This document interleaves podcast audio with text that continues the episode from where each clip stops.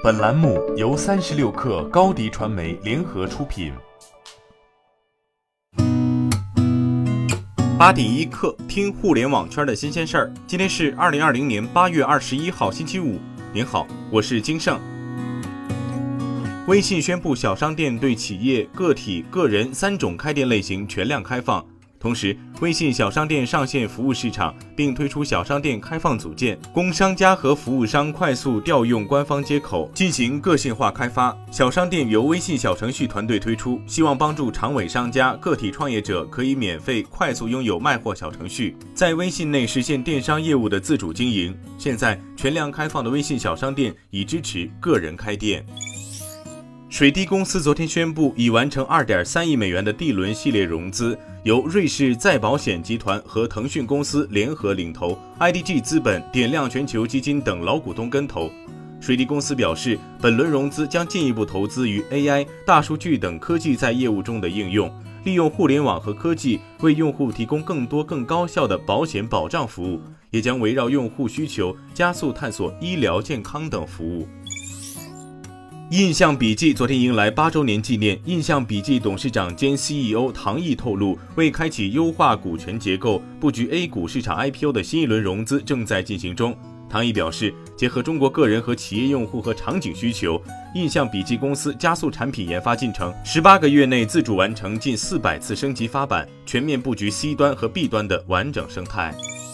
小红书昨天联合易普所推出了二零二零小红书年终美妆洞察报告。报告显示，小红书上十八岁以下群体美妆内容消费增长百分之一百五十八。国内美妆行业一至三月同样受到疫情影响，但四月化妆品零售额迅速恢复正增长。预计二零二零年化妆品类消费将达到三千一百六十四亿元。与此同时，百分之三十六用户通过社交媒体获取美妆信息，有七成美妆用户在使用社交平台后会被种草。近日，艾瑞数据七月份中国移动互联网 App 指数更新，在社交网络类别中，艾瑞数据新增开设职场社交赛道，麦麦以两千九百四十九万的 MAU 位居国内职场社交阵营首位，其次是 LinkedIn、找到、人脉通、麦可寻和在行。来自麦麦官方数据显示，截至今年六月份，其实名注册用户量突破一点一亿，刷新了此前其公布的八千万用户量。昨天上午，一条国产游戏《黑神话：悟空》的 demo 迅速在 B 站上窜升至实时热搜第一，成为全站榜单 top one。由游戏科学 Game Science 开发的西游题材单机游戏《黑神话：悟空》实机演示视频，详细演示了游戏的战斗系统。演示内容全部基于实际操作录制，画面非常惊艳。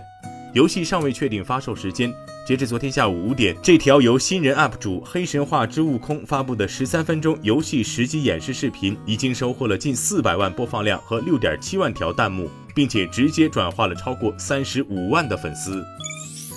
据路透社消息，全球最大的连锁酒店集团万豪国际酒店集团公司因大规模泄露客户数据，导致其遭受损失，正面临数百万前客户在伦敦发起的集体诉讼。二零一八年十一月，万豪宣布旗下喜达屋酒店预订数据库在受到黑客入侵。在调查之后，确定数据库自二零一四年以来就遭受了未经授权的访问。二零一四年至二零一八年，受影响的喜达屋预订数据库存储了超过三点二七亿客户的个人和财务信息，其中包括姓名、地址、电话号码、护照，甚至信用卡等详细信息可能遭到窃取。这场重大数据安全事件影响人数高达五亿人，是迄今最大的数据泄露事件之一。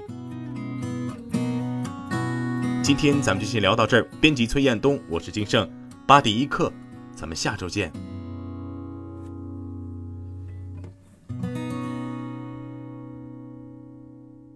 欢迎加入三十六氪官方社群，添加微信 baby 三十六氪 b a b y 三六 k r。